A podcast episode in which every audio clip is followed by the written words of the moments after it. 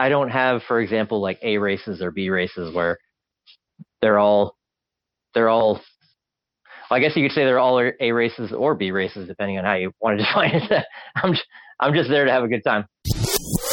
Diz Runs Radio, episode 1116, starts in three, two.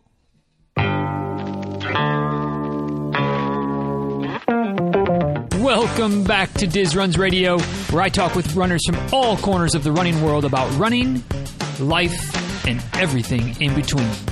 I'm your host, Denny Krahe, and it's just about time to head out the door for an easy run and a great conversation. So if you're ready, then I'm ready. Let's get started.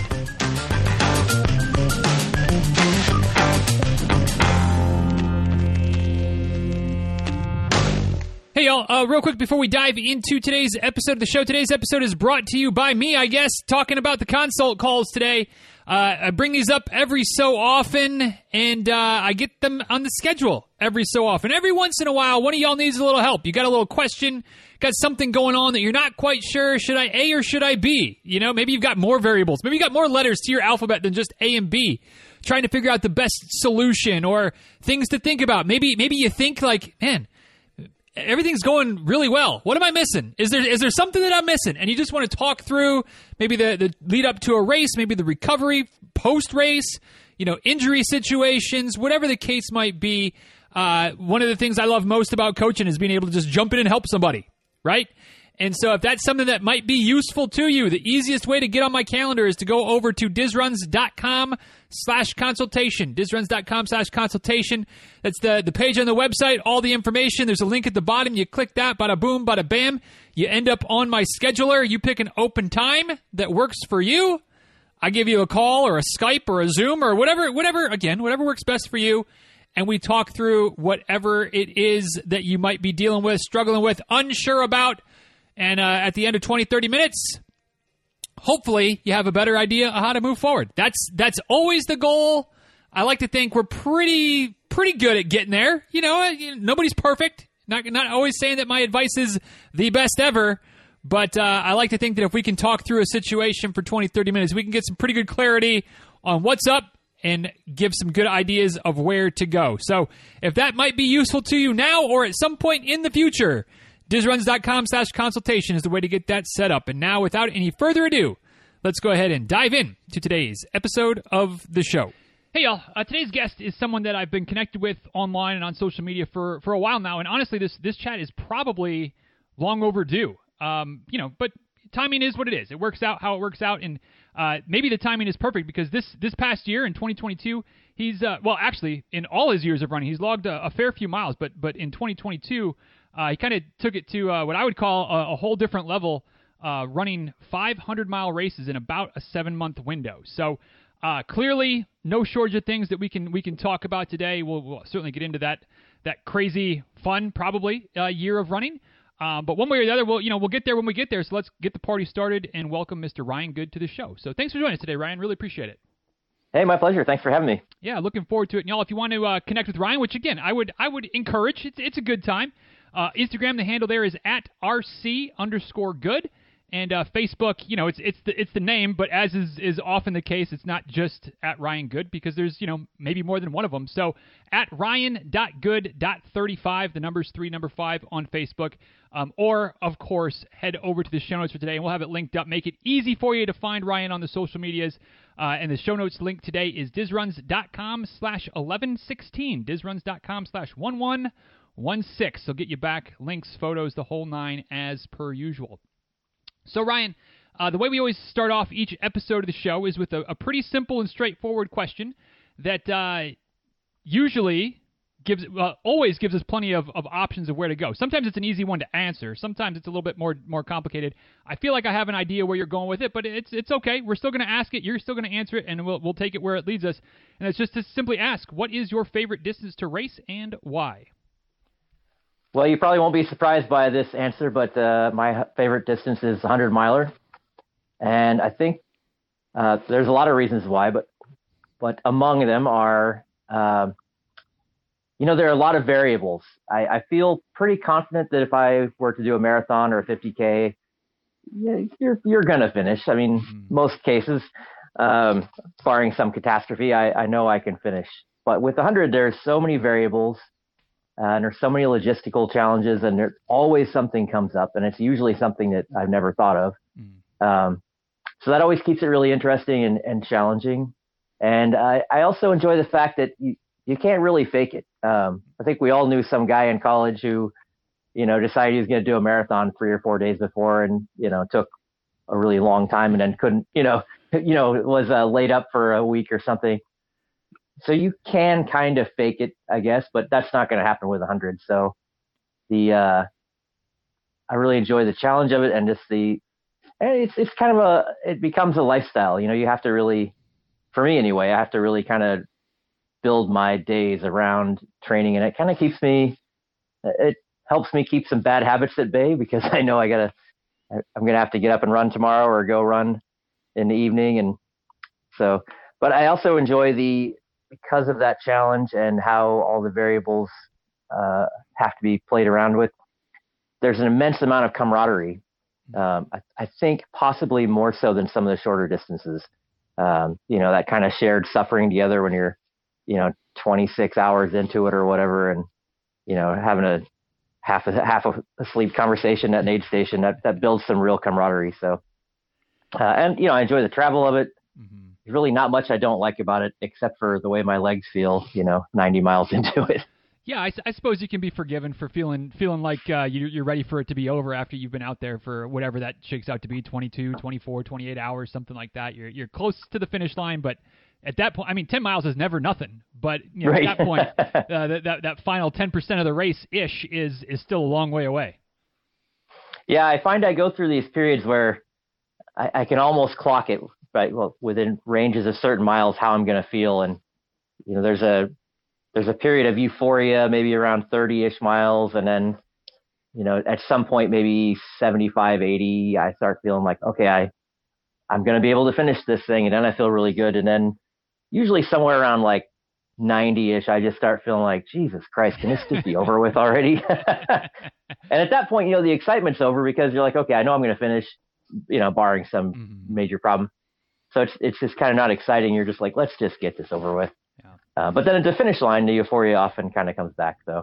So it's a real, you know, can kind of be a roller coaster of emotions, as I'm sure many hundred milers have told you, and I know I've experienced that and talked with many of my friends about it. But I guess that's part of the challenge too, is managing not only the physical aspect of it, but learning to manage your manage your mind, right? Uh, keep your emotions in check, and and uh, you know, still being still being friendly and thankful to aid station volunteers when sometimes it, I hate to admit this, but I'm just going to say it anyway. There are times when I come into an aid station late in the race and the volunteers are super chatty and happy and excited. And I'm just like, just shut up and give me a gel. I got to get out of here.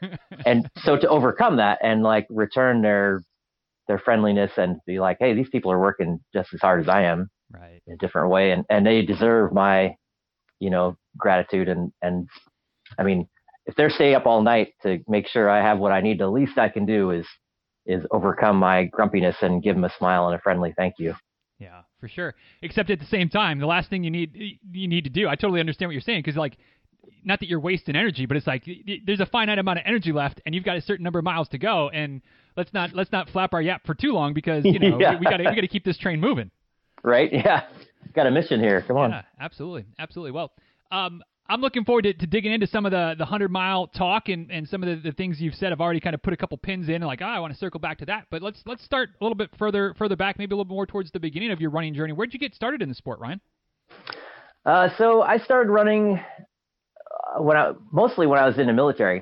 Um, I was in the Marine Corps and I we run, you know, Marines run a lot, so did that. Um, and I started running a lot on my own, especially I would go on these long deployments where I was away from my family and, you know, just living in a barracks in a place where I didn't speak the language. And, and uh, I really, and also living in a barracks, you know, you're always around people. So mm. it was a, a, way to get, get some solitude and, and uh, stay in shape, of course. And then I think it was 90, uh, so 94, 95, I got the idea of running a marathon, which kind of seemed impossible, almost impossible to me at the time. But uh, I got out of the military and joined a running club and started training fairly seriously and uh, ran my first marathon in '96, if I remember right. Gotcha. um, just kind of kept going from there. Off and you know, I'd go off and on. I'd run for a while, and uh, I've always been really drawn to endurance sports in general. So my focus has kind of shifted off and on. I did uh, ran road marathons for a while, and then I got really into endurance cycling mm. and ultra distance cycling, and did that for quite a while. And I've also done uh, a lot of mountaineering uh, and some endurance skiing. So different things that uh, I've, I've never been one one for team sports. Uh, I don't know. My brain doesn't think that way. I used to. I remember like playing basketball and someone would pass the ball to me and it would like bounce off my chest and then my brain would catch up and be like, oh, I was supposed to catch that. Okay. so uh, endurance sports for me are, I don't know, they really it works for me. I think I'm mm-hmm. not particularly athletically gifted, but I am pretty stubborn. So so I can grind out long miles, which is kind of my comfort zone. I think I mentioned that earlier that uh, I tend to often I don't do as much like speed work as I probably should, um, but because I just grinding out long miles is my comfort zone. So yeah, well, and that's that's one of the beauties of of running is that you know up as as you continue to climb the ladder, you have you have options. Like you can always dial it back to to shorter distance and go fast. You can dial it back to shorter distance and just cruise. Uh, you can keep pushing longer. Like there's there's all kinds of ways to to continue to to scratch the itch or maybe you know scratch the itch slightly differently. Um, but thinking back to that that first marathon in '96, you know it, it's when you're in any type of of community, you know, talking about the running community, like you feel like like oh everybody everybody runs, everybody I know runs like this and that and the other. Um, but I'm trying to think back to to '96 and. I wasn't running at that point. Uh, you know, I was I was running a mile or two here and there to, to get in shape for other other uh, endeavors um, and not really enjoying any of that mile or two at, at any point. uh, and and from what I can remember, I mean, I didn't know like there was maybe like two people in town that ran that I can remember back in in, in the 90s, and and you know you didn't hear about people running long races. At least I didn't. You know, it wasn't it wasn't like today. But again, maybe I'm because I'm in the bubble, I, I hear about it more.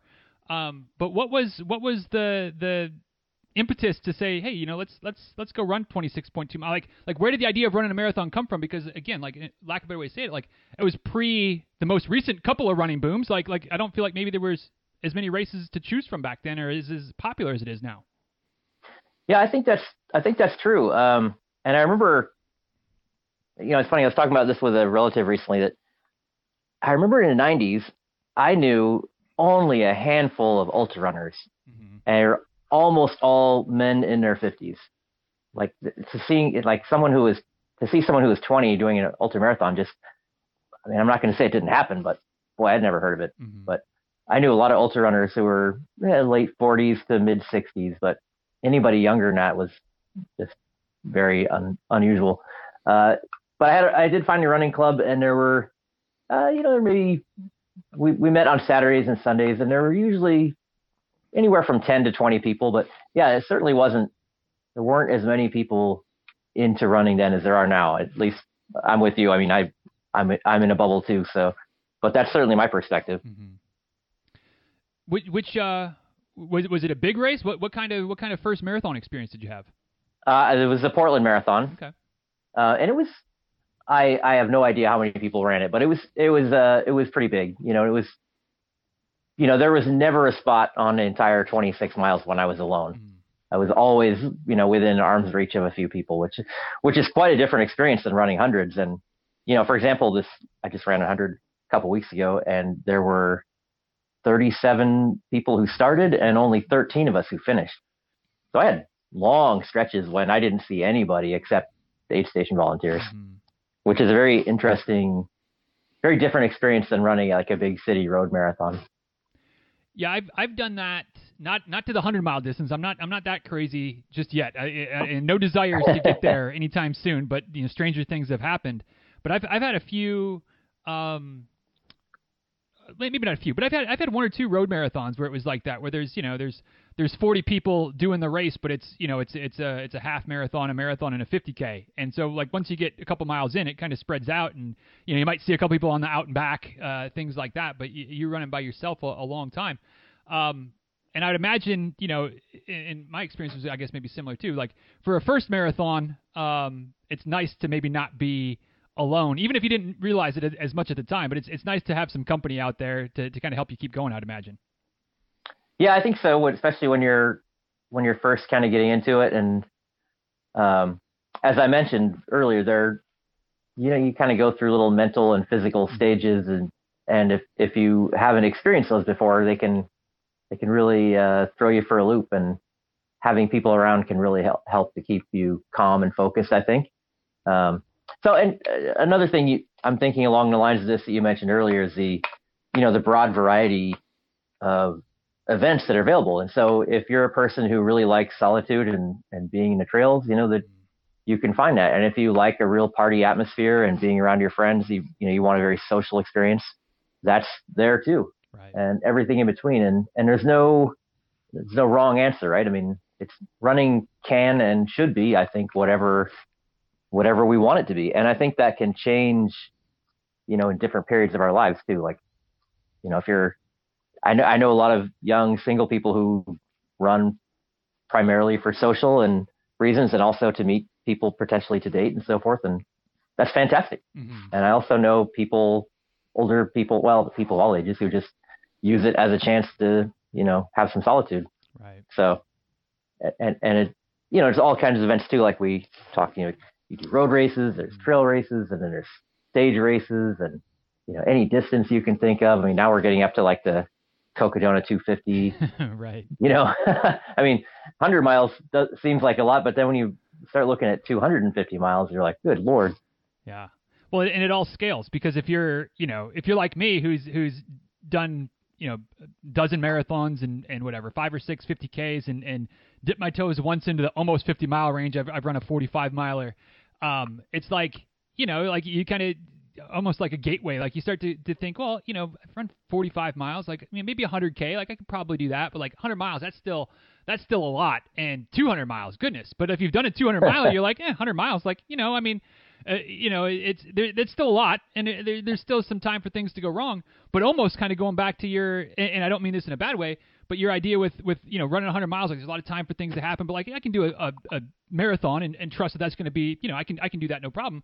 Well, when the marathon's the farthest you've gone, you're like, God, I don't know, can I do this? And it's just like it's just it's a sliding scale depending on on where you are and how long you've been doing it. Um, what feels like a long way and, and what feels like, eh, you know, that's maybe a touch farther, but but that's within the within reach. Yeah, yeah, that's interesting how that happens. I had a similar experience when I was really into mountaineering. When you know, I kind of got into it because I wanted to climb Mount Hood. Uh, for listeners who are not in or near Portland, you know, you you know, I can see Mount Hood from my house on a on a clear day, and I always thought that'd be fun to climb Mount Hood. And I didn't really have any great desire to become a mountaineer, but took a a class and and I climbed Mount Hood, and I was like, well, that that was pretty cool. Maybe I can do, uh, maybe I can do some other, some more mountains. I did a few, and and next thing you know, I, I climbed Mount Rainier a few times with some friends, and then my buddy and I that climbed a lot all the time, we were like, you know, start out with 11, oh, 11,000 feet's crazy, and then mm-hmm. do 14. We're like, hey, we're getting kind of comfortable on glaciated peaks. Let's maybe we should go up to British Columbia and do some halt. You know, next thing you know, it, it'd be we were talking about doing this mountain in British Columbia that was like 24,000 feet. Goodness. And then we're like, well, if we do that, you know, it's only another 3,000 for Denali. So you, it's always this, like you said, just kind of sliding scale of like what seems crazy now after you get a little more experience might not seem crazy at all.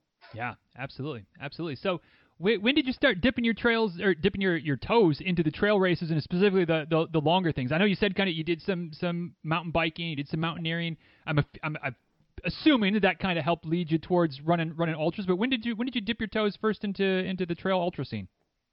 So I always had a kind of a passing curiosity about it, um, having known you know mm-hmm. a number of older friends that did it, but I I was pretty focused on shorter road stuff and so forth. But uh, I'm trying to remember when I got the uh, the bug for it, but so, uh, but I mean, like I said, it was always the interest was always there. But I started getting kind of seriously interested in uh, I believe it was 2015. I decided I decided I wanted to run a hundred miler, and I just had that goal. Um, so I signed up for a 50k and did a did a couple of 50ks, and then I did uh, two 50 milers, and I did my first 100 miler in February of 2006, 17. Okay. And how did that? Uh, and then actually went pretty well. Um, it was uh, Orcas Island hundred miler, which uh, is an interesting. It's a it's a fantastic race. I highly recommend it, but it's a challenging one because it's off season, uh, February, early February. Difficult place to get to by some extent. You have to, you know, it's the far upper left mm-hmm. corner of the country, and you've got to take a ferry, and uh, and it has 26,000 feet of climbing, so that's that's a little bit of a challenge too. Um, but it was a beautiful place, and I really loved that area, so I was felt drawn to that race. Um, yeah, but it went well. I was uh, I was almost I was almost dead last. I was I was third from from last. Um, but I felt fantastic. I was Good. very very happy with it. So, and then I tried another one about a year later, and I DNF'd. And then I kind of kind of got uh, for some reason I I, don't, I can't even put a finger on why, but I kind of lost interest and went back to doing more cycling. Mm. And then um, and then I, just the interest came back, so I popped into a hundred uh, fall of 2021, so a year ago August, mm-hmm. um, and that went really well. So I signed up to do Orcas Island again, uh, but it got canceled. So, um, but I just kept rolling, and then I did a bunch of hundreds over this last year, and and I'm feeling really good. So I'm just continuing on with it so yeah, that, and that that brings up the the you know 500s in a in a handful of you know whatever it was six seven months something like that.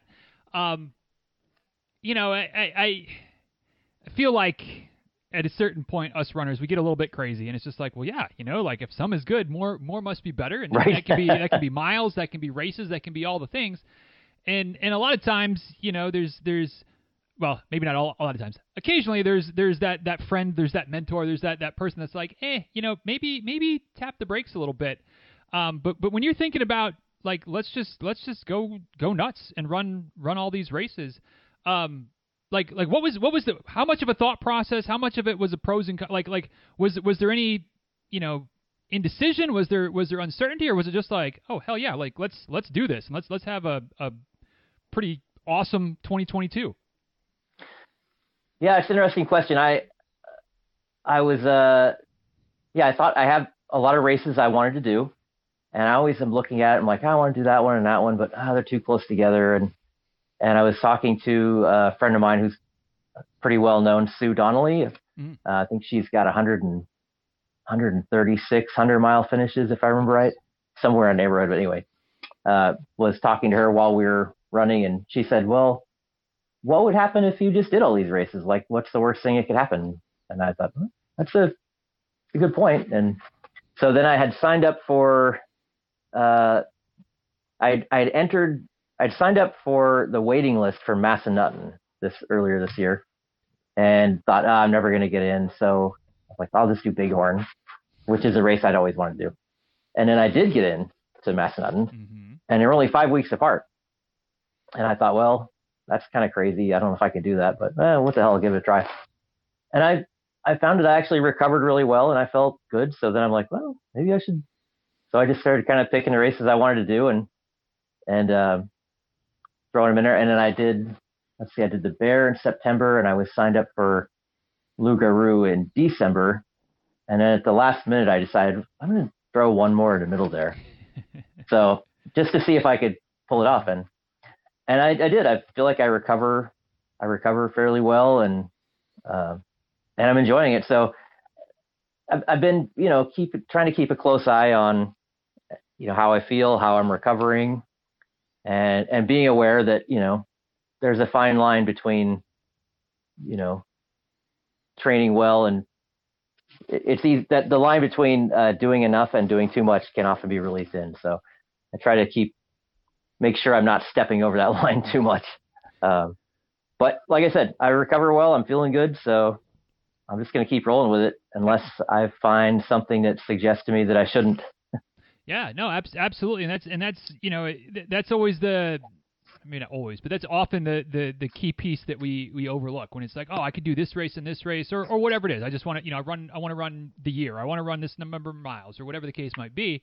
It's if if you're recovering well, you know, like it becomes it becomes more possible. But it's it's at least for me, it's it's easy to forget that piece and make sure to to um, or maybe you know.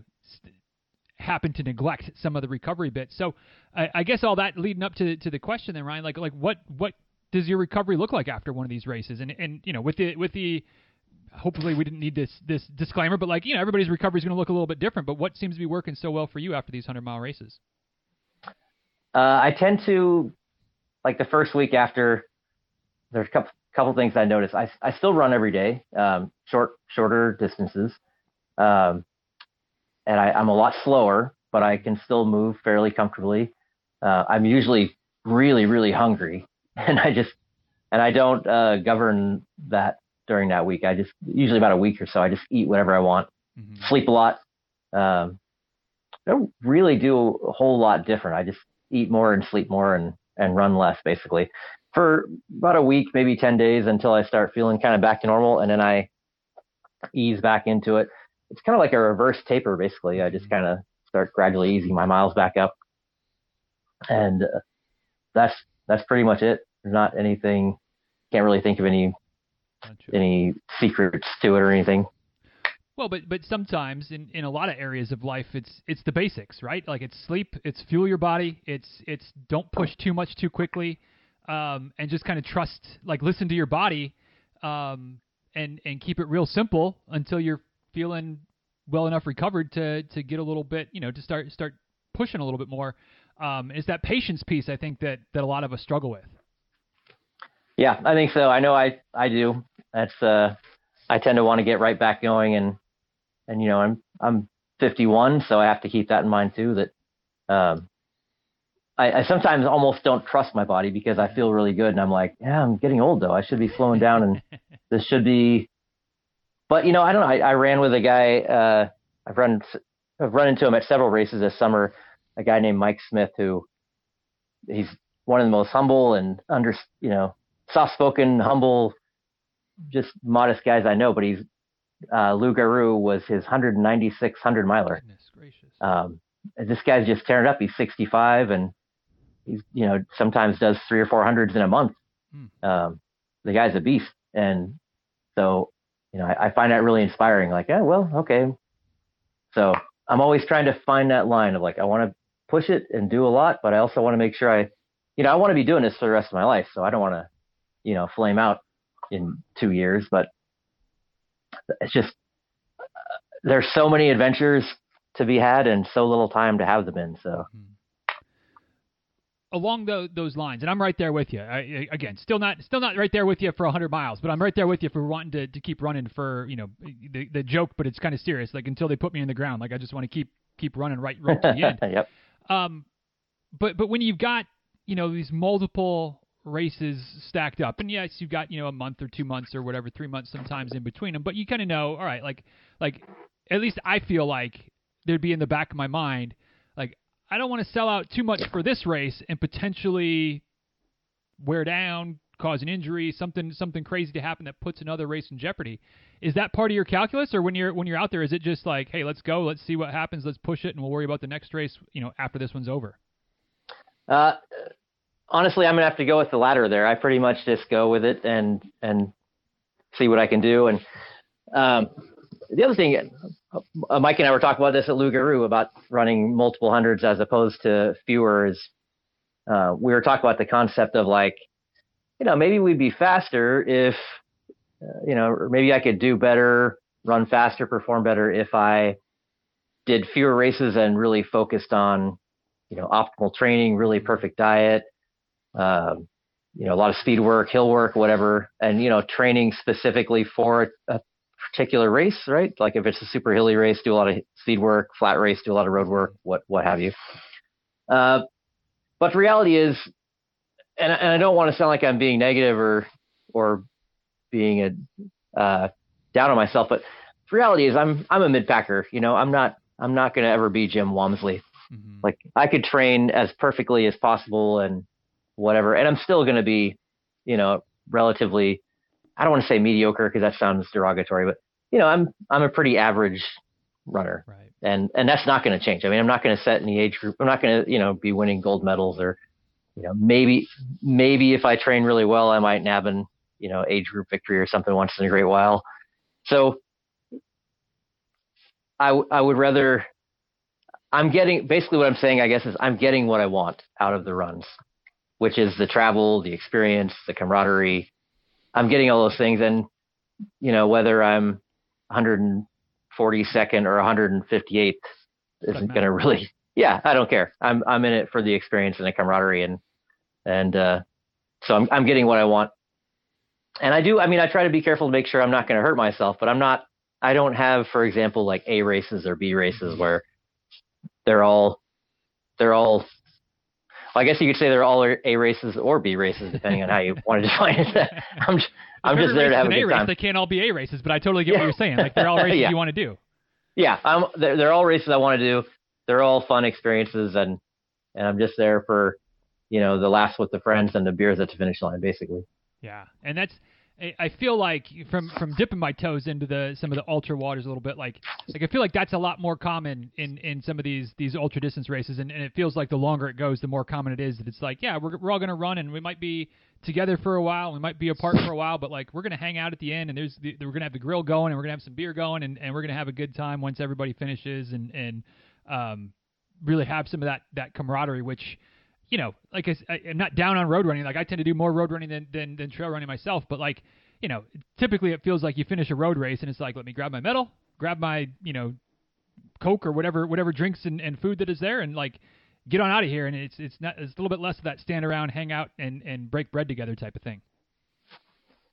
Yeah, yeah, it's uh, I, that's been my experience as well.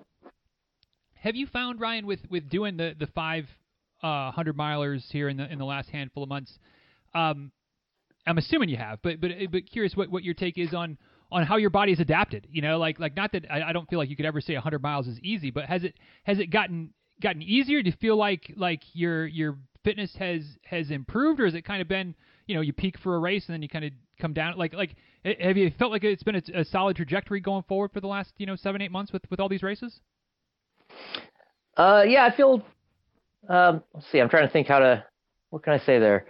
Um, I feel like the the biggest thing I've noticed, and and it may be partially mentally too, is I think I just recover faster. Mm-hmm. Um, and and I think part of that is racing a lot the, and getting the mental aspect of it. Um, also, I, I run. Let's see, about a about a year ago, I started really increasing my mileage. So I ran I run higher mileage than I used to, and so the peaks and valleys aren't quite as much. I just kind of I stay at a pretty high level of mileage most of the time and maintain that like right up until the taper and and pretty quickly pick it back up after. So I think that helps um, with the recovery too. Um, I have noticed uh, my wife notices it more than I do, I guess, but my weight has dropped a lot. Mm. That's one thing. When I started really increasing my mileage and racing more, my weight really went down. Um, my wife is always giving me a hard time. She's like, "Your pants, your butt is saggy. You need to get smaller pants." so, um, that's probably been the one right there. Yeah, right. yeah, uh, yeah. So it's not. Yeah, I can't really. I shouldn't be complaining, I guess, about that. But um, no, it's not really a complaint though. It's just uh, something I've noticed. Right. Um, but yeah, the, I think the biggest thing I guess I would say is the just recovering faster, which mm-hmm. again, is probably I don't know how much of that is mental and physical. I'm, I'm sure it's both, but but that is a big thing. I was I was really surprised. You know, my first hundred uh, years ago, my wife and I stayed with some friends of ours on Lopez Island, which is right next to Orcas, and they have a little camp trailer that we were staying in. And uh, for a couple of days after the race, I I couldn't walk down the steps from the trailer. I had to like stand backwards in the door and hang on to the door frame and right. kind of lower myself back.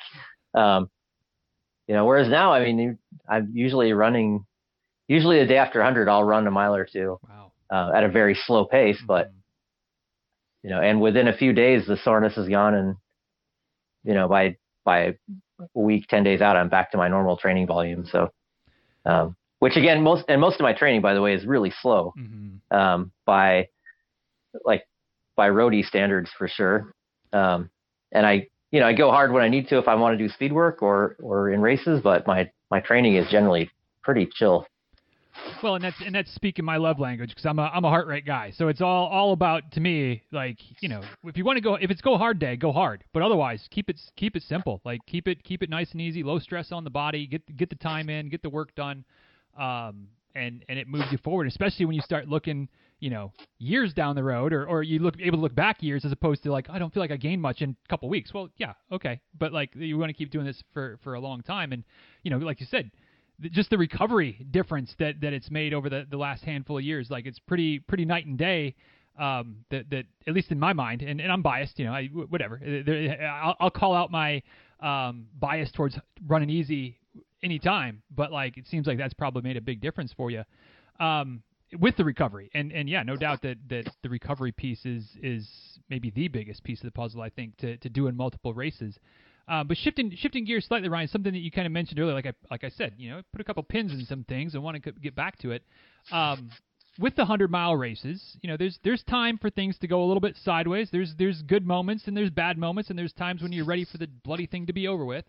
Um, yeah. And and you know, kind of hearing hearing some of the the, the glossed over versions, it sounds like. Um, you know, for the most part, the races have gone really well, and maybe they have, but it, there's always going to be rough moments over the course of 100 miles. Um, what's what's some of the, the times or, or a couple of stories from, from races where you know wh- whether it was a couple mile period, a, a 10 or 15 mile stretch, whatever, where uh, maybe there were some some some really rough patches during some of the races that you run. Oh well, so the the the first one that comes to mind, I think, is uh, the Bear this summer. I did the uh, I did a classic rookie mistake of trying something new on race day. They had uh, I'm not going to name the nutrition drink because I don't want to give any bad advertising because it, it's probably a great product, but did not work for me. Mm-hmm. Um, so I tried this hydration drink. Can't say for sure it was hydration drink, but it's the only thing I changed. And about 35, 37 miles into the race, I started getting the most just brutal stomach cramps, and then I had uh, diarrhea. Sorry to be yeah. vulgar, but you're talking had, to runners, Ryan. Ain't, ain't, yeah, ain't exactly. No, problem. I had about, and I, I, vomited twice, and I had to stop and and uh, poop into bushes mm-hmm. five or six times, and I, I had about a, I had about a four hour period where I was just barely, I, I maybe making two miles an hour Mm. Uh, and I was just miserable, but uh, just you know, you keep. What do you do? You just keep going. Like mm-hmm. I can sit here on the side of the trail and feel miserable, or I can keep going. Uh, that was probably the worst At least one. we'll be moving. Yeah, yeah exactly. Uh, another. Then at Massanutten was, which is uh, in the hills of Virginia. Massanutten was uh, difficult because that is that course is nothing but rocks. I mean, it is, it is literally rocks from start to finish. It's just brutal. And I, that's the one race I, my feet are usually, uh, pretty tough and I don't usually get blisters or black toenails. Mm-hmm. Uh, but that race, man, my feet were just torn up. And the other thing with that race too is there were ticks everywhere, just constant. Like every aid station, you know, that was one of the things they do when you come in an aid station. They'd check, check you for ticks if you asked them to. And, and I literally had ticks on me at every single aid station. Wow. Um, so that was, that was not fun uh, yeah, there's always something. Uh, uh, Bighorn was interesting that it was insanely hot. Uh, in the last, uh, I think it's five miles or so, is on this farm road that's just perfectly flat, no shade, and you know, it's in the 90s, just brutal. And I'm like, that had to have been the la- longest five miles I've ever run. Right. Right. but yeah, I can't, you know, little things like that. But mostly they've gone fairly well for me this year. That's that's good. Um, eh, going back to to the bear and the struggles there, um, you know, I feel like that's one of those areas. And, and again, you know, whether you're talking to to hundred mile runners, marathoners, half marathon, even, um, I feel like sometimes nutrition tends to be like the variable. You know, like like everything can be going well, but if your stomach turns sour, boy, that that can turn a good race into a not good race about as quick as just about anything else. Um, but but it, if I heard you correctly, you know, you're somewhere 30, 35 miles when this when you, you take this drink and things start to go sideways. Um, and in a in a race that long, like you get you get your your nutrition messed up a third of the way into it. Uh, and that that can pose some some serious problems. And it sounds like as as things work themselves out of you uh, out of both ends, like maybe you started to feel a little bit better. But but how did you get your your nutrition and your calories back on? Like like, did it take a while, or did you did you eat a bunch at the next aid station? Like, like what? How did you get things back on track to to go the final, you know, 60, 65 miles? Uh, I, I actually just kind of stuck to my regular eating schedule and kept eating, even though, you know, that's always a tough thing because the last thing in the world I wanted to do was eat, but I just forced myself to choke it down anyway. And, uh, yeah, I can't, I can't think of anything I did that was particularly unusual. I just, I did drink a little bit more because I wanted to make sure I didn't get dehydrated with mm-hmm. all the fluids coming out of me. Um, and it, it, it took a long time before I actually recovered. Like I said, it was probably a good four hours wow. before I felt back to normal, or you know, as normal as you can halfway through 100. Right. And then did the, did the, the final 50-ish miles went relatively smoothly for that one? Yeah, once I got over once I got over that, it was it was all right. Whew, um, definitely. Go ahead. It was Sorry. yeah. No, no, it's okay. Fine. Yeah, no, I, I felt once I got over all that. Um, one of my I ran ran into a friend of mine on a trail and he had some uh, Imodium AD in his mm. little kit, and I took that. And I, that probably helped too. So yeah, for sure, for sure. And now that's that's what we know. I mentioned that there's always something comes up I don't think of. Uh, that that's some. Now I added some Imodium AD to my my pack just in case it comes up. And then interestingly, you know, it just it was kind of funny. Uh, that same person who gave me the Imodium AD fell and cut his arm at uh, Loup-Garou, which we just did recently, and I happened to have a some uh, I had a small first aid kit, so I was able to give him the, back. give him some uh, first aid kit stuff to sew up his arm and or not sew uh, patch up his arm. And mm-hmm.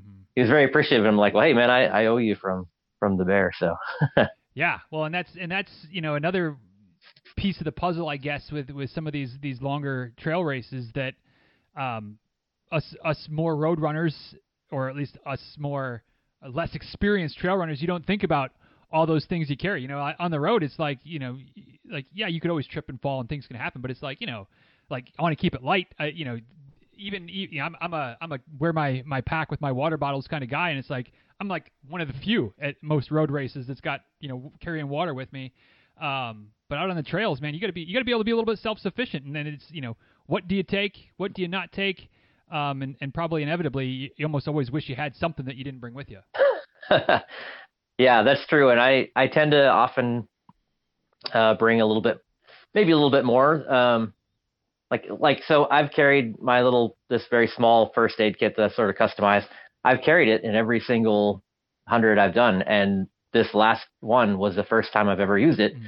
And it wasn't even for myself. It was to give something to somebody else. So, um, but my grandpa used to always say it's better to have it and not need it than need it and not have it. Yeah. But that is a balance game because you gotta you want to make sure you have everything you need, but you also want to carry as little as possible because you got to carry for 100 miles or or however far, right? So, um, yeah, it's always a kind of a guessing game. Like, hey, what am I gonna need? What am I not gonna need? Yeah, um, that that is the the the game for sure, and and yeah, I, and there's never a right answer, but you just hope that, that the things that you need that you don't have aren't aren't vital on the day, or you can make it to the next aid station and they've got they've got you covered, or they've got something that, that you can, uh, you know, that that'll, that'll tick the box well enough until yep. until after the race. Um, I think you got. Oh, sorry. Go ahead. No, no, right ahead. Go ahead. ahead. Uh, I was gonna say there's there, you um there's always one of the things I kind of learned through a lot of my outdoor adventures is the difference between need and want too, right? Like uh, there have been times because you there's there's comforts, and I think we're all kind of used to having the comforts that we want at any given time, and and sometimes you know in a race they're not necessarily there, and and that's part of the mental challenge is being well okay that's okay you know? I've had races where I go through periods during the night when it's extremely cold and I'm really really uncomfortable and and your body or your body feels that and your brain reacts like, oh my gosh, we're in danger. We got to fix this. And, and then overcoming that, so I'm not in any danger. I'm not in any mm-hmm. real pain. I'm just uncomfortable and being able to push through that is a, that's one of those really interesting mental challenges. And I don't know, learning to disassociate, be like, okay, I'm, you know, I'm, I'm cold, I'm sore, I'm wet, whatever. Um, but I'm not in any danger. So keep pushing through and, so you could carry all your rain gear or you can not. And need, like you said earlier, there's no wrong answer. Mm-hmm. Um, just a matter of how much comfort do you want and how much are you willing to carry, I guess. But um, anyway, I, I think that's one of the fun challenges of outdoor adventures is is learning to be uncomfortable and and still have fun. Yeah, yeah. And know that you're going to be okay. Is is that something? And, and and it's interesting that you bring that up because I think it, I think it's it's it's again it's one of those things that um the, the the comfort piece and needing versus wanting. Like it's okay to be uncomfortable. Um, and I'm I'm guilty of that. Like you know, like I, I don't want to be uncomfortable. Like I, I don't. But is is that mental strength, for lack of a better way of saying it, mental fortitude, um, something that you've long possessed, or is that something that's kind of developed over the years of of being out in the outdoors and and doing all the different things that you've done, running included? Well, that's kind of a chicken or egg argument, right? Um, uh, I I think I've, I've always sort of had that to an extent, and a lot of it had to do with how I, you know, I grew up in Alaska, and my grandfather uh, was a very avid outdoorsy guy, and and kind of a classic all-American tough guy in a lot of ways, you know. And well, you don't you don't grow you don't live in Alaska without being someone something of a little bit of tough guy. I don't think. right. yeah. True. And I remember, you know, we would do a lot of stuff, and I've I've had a few friends say, "Gosh, he almost sounds abusive," but that certainly wasn't the mm-hmm. case in any way. But I remember, you know, when we were, we'd be out hiking or fishing or something when I was little, and I'd be like, "Grandpa, I'm cold," and he's like, "Well, if you're cold, guess who else is cold? Everybody here." Mm. And whining about it doesn't help. So just deal with it. You know, he never left. He was never like making me suffer unnecessarily, but just implanting that reality to me that you know, if you're running a 100 or you're on a hike or a bike ride and and someone's constantly, oh man, this is miserable. I'm so sore. I'm so tired. I'm so cold. I'm so hungry. Like, well, guess what? So is everybody else. What whining about it isn't going to fix it. Right. And uh, you know, my grandpa used to always say, when we get back to the cabin, we'll build a fire and have some hot chocolate, and then we can talk about it as much as you want. We can we can laugh and joke about it. But while we're out here, I don't want to hear it. And it sounds kind of harsh, but it was it is a reality. Like if you're in a trail race and someone's constantly whining, it it doesn't help them, and it it just makes everybody around them kind of makes it less pleasant. So. Uh, if, if you're feeling of, fresh at 87 miles into a 100 miler, something ain't right. You know, like yeah, exactly. you're not going to be feeling good at that point. Like that's just right. that's just the nature of the beast. Yep. Yeah, and that's part of that. Uh, you know, just dealing with it. And one of the things I've always valued in people I do adventures with and try to try to do myself is the being able to suffer well mm-hmm. and, and so that no matter how tired I am, how cold I am, how uncomfortable I am, I still try to be kind. I still try to have a sense of humor, still try to, you know, focus on the good stuff. And, and I find that that can really change the experience. I mean, if you, you know, the misery is there, you can focus on it or you can focus on, um, on the good stuff and and that makes you feel good. And doesn't make the misery go away but it, it changes your your focus. And I, I, think that you can having the right people to adventure with can really make the experience better and and being the right person to adventure with can help you have a better adventure but hopefully maybe have help other people have a better adventure and and hopefully set an example to other people that be like oh okay this is how you you know i don't know that to me is something i, I really value in other people, and I try to emulate it myself. Yeah, I think that's a, a, good point. Even to, to tie it back to what you said earlier about you know rolling into an aid station and kind of being you know like I don't want to talk. I just want my thing. Like I want whatever I need and, and go. Um, but like you can do that and be grumpy, and the aid station people, bless their hearts. I mean, they are the angels of a race. Like they're still going to take care Absolutely. of you, do everything they can to help you. But if you come in at, at you know three in the morning and you're tired but you crack a little joke or you you, you smile and, and, and just are are even if you're not feeling it, you fake it that that you're that you know it's just going to help them to be even more giving and more what do you need and checking for ticks and doing all the things that they're going to do anyway. Um, but but yeah, you know, like like you said, suffering good um, and, and being being kind still in that that situation um, is only going to make you know because they're still tired. It's still three in the morning for them too, and and um, you know, they may been haven't seen anybody for the last hour and they've been dozing, and here you come, and they got to be full of energy, and, and you make a little joke. Um, it, I mean, I don't know. It's, I, I as a human, I think that's only going to help the situation on on all fronts to be more positive, um, and they're going to get you everything you need, and you're going to get back out there. Um, versus you know you come in grumpy and it's just like yeah we'll get this guy out of here like yeah we don't we don't you know get him out get him, yeah. get him what he needs and get him the hell out of here as opposed to like you know don't stay too long Ryan like let's go and and it just it yeah. makes the whole situation better Yep.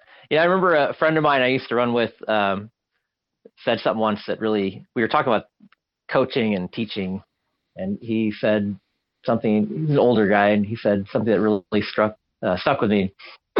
he said that you know the only thing most people are ever going to remember about you is how you make them feel when you're around them, and that's something I try to remember when you know you can be the best runner. Uh, you, you know you can be the best runner in any given race, but if you make people feel uncomfortable or feel bad, you know, whether that's aid station volunteers or other runners or you're complaining to the RD about stuff, that's what they're going to remember. They're not going to remember that you were a great athlete. They're just going to remember that you were not a pleasant person. Right. And so I don't know. I try to keep that in mind that that's, that's really what, to me, what ultimately matters is making people feel hopefully good and empowered. I mean, I think back to all the people in my life who have made me feel like I was capable and like and made me feel good about myself and good about the world and I hope I can pass that along in some small way. Yeah, absolutely, absolutely. Well, as we're getting getting starting to, to wind this one down, Ryan. Although I feel like I, I could I could keep going for, for a while, but you know, oh for sure, we got we got to move on here at some point. Um, you know, 2022, pretty good year, 500s. That's that's a pretty good year. Um, I, I hate the the what does the future hold game because none of us know what what what tomorrow even is going to bring. Um, but I'm still going to ask the question in this in this case. What's you know what, what what's what's next year looking like? I mean, is it is it um, more hundreds? Is it is it still to be determined? Like like what's what's the the prognosis for 2023 for you? Uh, so yeah, I've got so far I'm signed up for 400s. Uh, there are a few more I'd like to do. I might shoot for maybe six or seven. Um, I'd like to there are some weaknesses in my running I would like to focus on improving. Uh, and I'd like to find ways to, I'm hoping to volunteer more this year, mm-hmm. kind of get, get a little bit more involved in the community, the running community as a non-runner, um, volunteering at aid stations and, you know, trail work and stuff like that. Um, and, you know, then I am married and have a son and dogs and other hobbies. So it's looking like it's going to be a pretty busy year. Uh, my wife and I are looking at uh, taking a trip to Alaska this summer. Might there's a 50 mile trail race I might do that ends at a hot spring. So I mean, I feel like fun. I feel like if you're going to make the trip to Alaska and there's a race that's there that ends in a hot springs, I mean that that, that just kind of writes itself, doesn't yeah, it? That's that's pretty hard to pass up. Yeah. so, um, but yeah, so it's definitely going to be uh, it's going to be a busy year, but but so far things are looking pretty good. Good deal. Good deal. Well, certainly um, wish you nothing but the best and, and good health and, and good miles and all those types of things. And and one final question for you as, as we're wrapping up. I call it the philosophical question. Sometimes that sounds a little scary. It's not. It's just like the introductory question. Very much very much open ended. Take it wherever you want to go with it, and that's where we'll we'll land the plane. Um, but but just curious, you know, at this at this point in your life, you know, getting into getting into 100 milers really hot and heavy, um, enjoying the trail, enjoying the adventures, the camaraderie, things like that.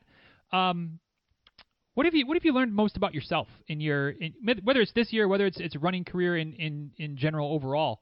Um, but I feel like running is a great teacher. Uh, I feel like I've learned a lot and still have a lot more to learn that, that running continues to teach me. But curious, you know, if there's one or two things that really stand out as, as lessons learned from the road and or trails in, in your time as a runner, Ryan. Oh man, that's a good question. Um, I guess one of the biggest things that really stands out to me is just that it sounds cliche, I guess, but like uh, Ken Chlouber, I think from Leadville says that you know you're you're tougher than you think you are, and you can do more than you think you can. Mm. Uh, and I know I, it kind of sounds cliche, but the the the possibilities, you know, you always you I'm sure you've heard this. People say 26 miles. I could never run 26 right. miles or I don't even 100 like miles. That far. Yeah. Same thing with hundreds. I could never run 100 or you know you climb you climb Mount Rainier. I could never do that. And and I I respond almost just as cliche, but of course you could. You can do anything you want, and it sounds cliche, and there are limitations, obviously, but but man, if you the things that we are capable of doing if we open our minds to the possibilities and don't don't limit ourselves and just say, well, what's the worst that could happen if I try? Then you try it and you do it, and you're like, well, I did that. Maybe I can do something bigger.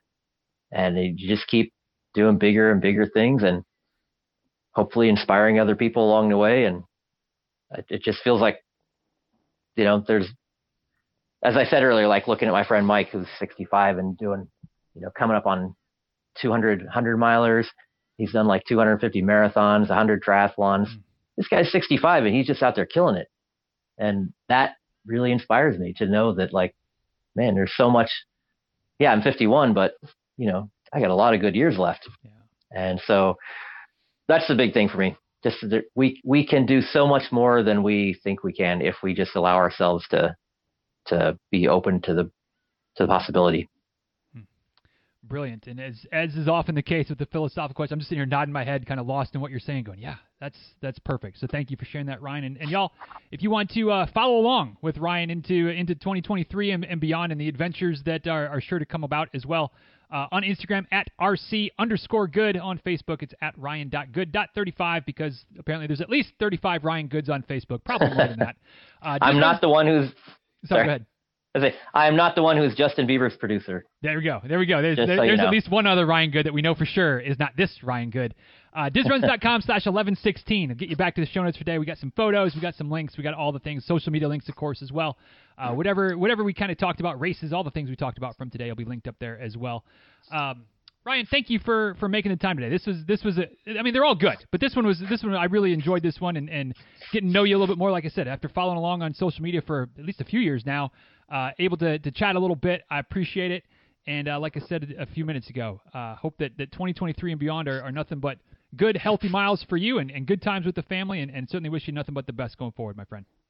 Thanks, man. It was a real pleasure, and I wish all the same to you as well. And hope to see you on a trail sometime. All right, y'all. Thanks so much for taking the time to listen to today's episode of the show. Hope you enjoyed the conversation between Ryan and myself. And as per usual, be curious to know what stood out to you from today's episode. What was your uh, takeaway from our little chit chat today? Uh, lots of good stuff as per usual. Uh, but I think the one that, that stood out the most for me was was sort of towards the end there. And Ryan was talking about kind of, you know, getting through some of the, the rough patches of a race and how, you know, by focusing on the good stuff, it makes it doesn't make the bad stuff go away, you know, focusing on maybe the progress. Um, but it, it makes it, a, you know, makes it a little bit more more tolerable. Makes it makes the rough patches a little bit more tolerable.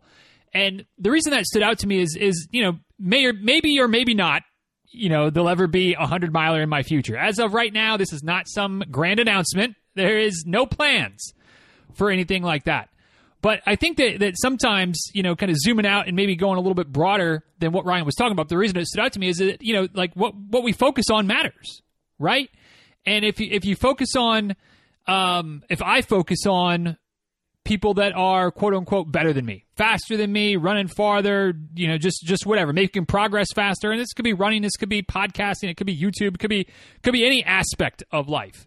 Um, and if you focus on on that on others necessarily that are, that are maybe where you want to be, but you're you know there's there's a, a, hint of maybe envy or jealousy, and I am speaking from experience here. Um, that doesn't do you any good, right? Like like it only makes it, it only serves to make make me more frustrated, more disappointed, more all the hell with it type of situation.